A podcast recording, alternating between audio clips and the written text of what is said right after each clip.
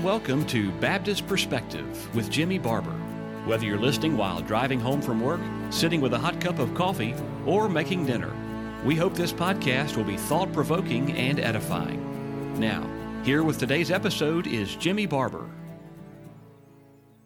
In the preceding podcast, we interrupted a lengthy quotation by Arthur W. Pink showing that many ignore the eternal aspect as well as the judicial, or as Pink termed it, the objective side, of sanctification.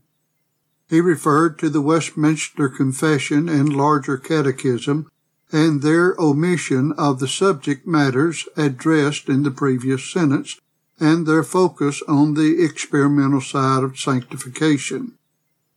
After quoting from those historic documents and giving his humble defense as reason for differing from such an excellent and helpful production, he said, It is in this spirit that we beg to offer two observations on the above quotation.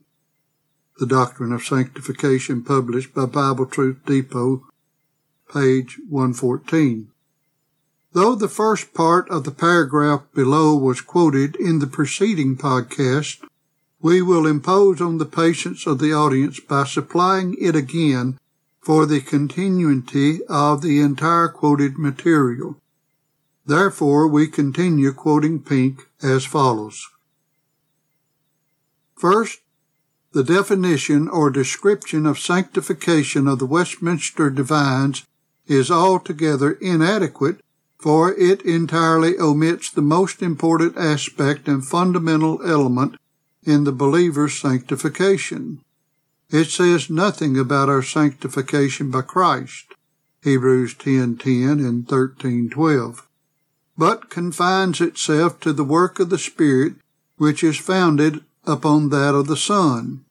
This is truly a serious loss and affords another illustration that God has not granted light on all his word to any one man or body of men. A fuller and better answer to the question of what is sanctification would be sanctification is first that act of God whereby he sets the elect apart in Christ before the foundation of the world, that they should be holy. Second, it is that perfect holiness which the church, pink is using church to denote the elect, has in Christ and that excellent purity which she has before God by virtue of Christ's cleansing blood. Third, it is that work of God's Spirit which by his quickening operation sets them apart from those who are dead in sins, conveying to them a holy life or nature, etc. Thus we cannot but regard this particular definition of the larger catechism as being defective, for it commences at the middle instead of starting at the beginning. Instead of placing before the believer that complete and perfect sanctification which God has made Christ to be unto him, it occupies him with the incomplete and progressive work of the Spirit.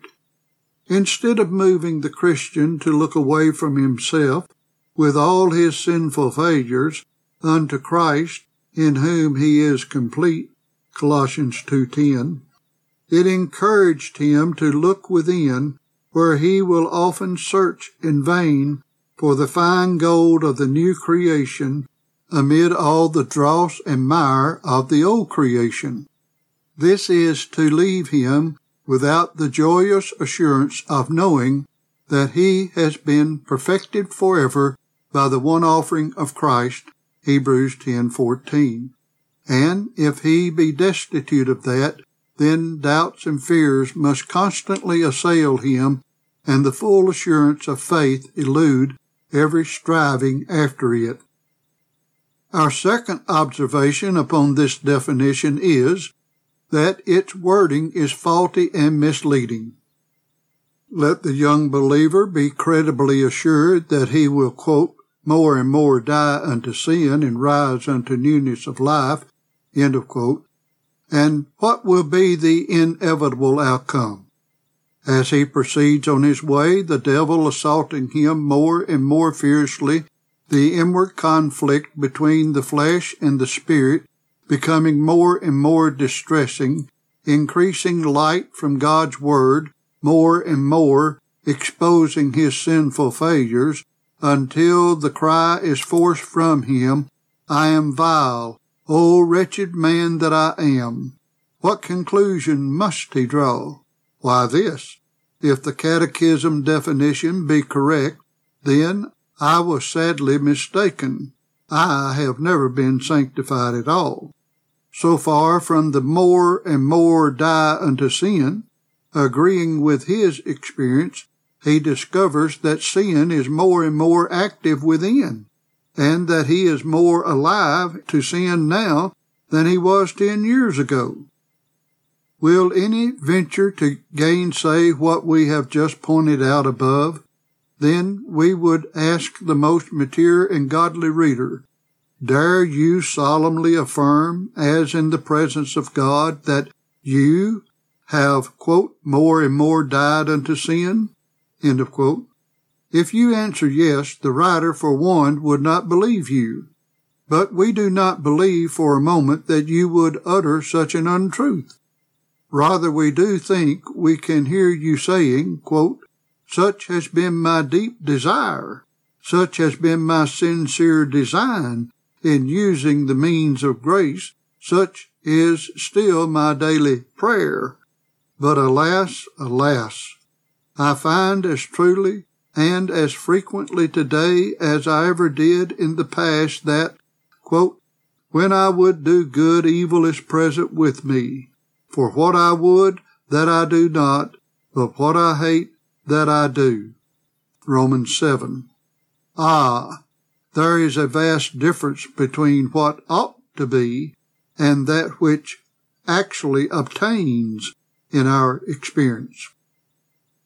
That we may not be charged with partiality, we quote from the Confession of Faith adopted by the Baptist Association, which met in Philadelphia in 1742, giving the first two sections of their brief chapter on sanctification. 1. They who are united to Christ, effectually called and regenerated, having a new heart and a new spirit in them through the virtue of Christ's death and resurrection are also a Father sanctified really and personally through the same virtue. B. By his word and spirit dwelling in them. C. The dominion of the whole body of sin is destroyed. D. And the several lusts thereof more and more weakened and mortified, and they more and more quickened and strengthened in all saving graces to the practice of all true holiness, without which no man shall see the Lord. Second, this sanctification is throughout the whole man, yet imperfect in this life, there abide still some remnants of corruption in every part, whence arises a continual and irreconcilable war. End of quote from the confession. Like the previous one, this description of sanctification by the Baptist leaves something to be desired, for it makes no clear and direct statement upon the all important and flawless holiness which every believer has in Christ, and that spotless and impeccable purity which is upon him by God's imputation of the cleansing efficacy of his Son's sacrifice. Such a serious omission is too vital for us to ignore. In the second place, the words which we have placed in italics not only perpetuate the faulty wording of the Westminster Catechism, but also conveys a misleading conception of the present condition of the Christian. To speak of, quote, some remnants of corruption, end of quote, still remaining in the believer necessarily implies that by far the greater part of his original corruption has been removed, and that only a trifling portion of the same now remains. But something vastly different from that is what every true Christian discovers to his daily grief and humiliation. That is a quote from pages 114 through 116, and then continuing to quote from the book. Here then is a real dilemma. If we say we have no sin, we deceive ourselves, and yet according to the doctrine of quote, progressive sanctification, end of quote, until we can say it, though it be inarticulately in the moment of death, we are not meet for the inheritance of the saints in light. What an awful thought it is that Christ may come any hour to those who realize that the process of sanctification within them is incomplete. But more, not only are those who have no complete sanctification unfit for eternal glory, but it would be daring presumption for them to boldly enter the holiest now. The new and living way is not yet available for them. They cannot draw near with a true heart in full assurance of faith. What wonder then that those who believe this doctrine are plunged into perplexity that such a cloud rests over their acceptance with God. But thank God many triumph over their creed. Their hearts are better than their heads.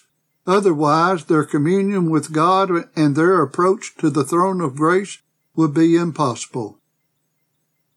Now, in blessed contrast from this inadequate doctrine of theology, the glorious gospel of God reveals to us a perfect Savior. It exhibits one who has not only made complete satisfaction to the righteous ruler and judge, providing for his people a perfect righteousness before him, but whose sacrifice has also fitted us to worship and serve a holy God acceptable and to approach the Father with full confidence and filial love.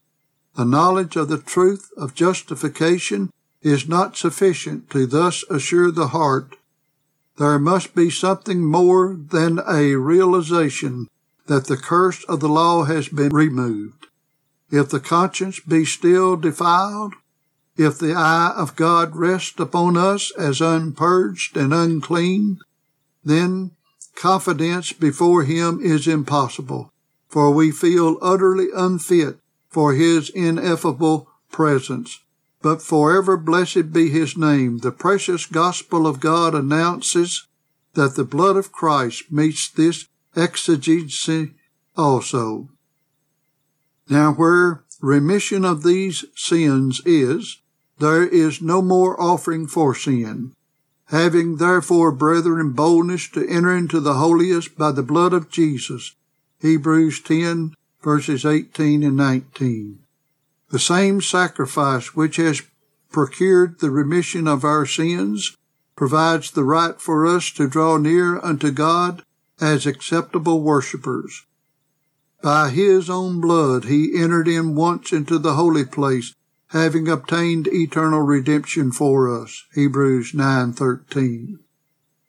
Now that which gives the one who took our place the right to enter heaven itself also gives us the right to take the same place. That which entitled Christ to enter heaven was his own blood, and that which entitles the feeblest believer to approach the very throne of God with boldness is the blood of Jesus.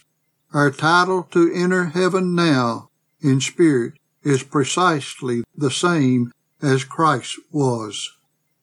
The same precious blood which appeased the wrath of God covers every stain of sin's guilt and defilement, and not only so, but in the very place of that which it covers and cleanses, it leaves its own excellence, so that because of its fine purity and merit, the Christian is regarded not only as guiltless and unreprovable, but also as spotless and holy. Oh, to realize by faith that we are assured of the same welcome by God now as his beloved Son received when he sat down at the right hand of the Majesty on high. God views us in Christ, his Holy One, as possessing a holiness as perfect as is the righteousness in which we are accepted, both of them being as perfect as Christ himself. Then Pink concludes the paragraph in this quote from Alexander Carson. In us, as we present ourselves before Him through Christ, God sees no sin. He looks on us in the face of His anointed, and there He sees us purer than the heavens. The last part is from pages 117 through 119 of Pink's book.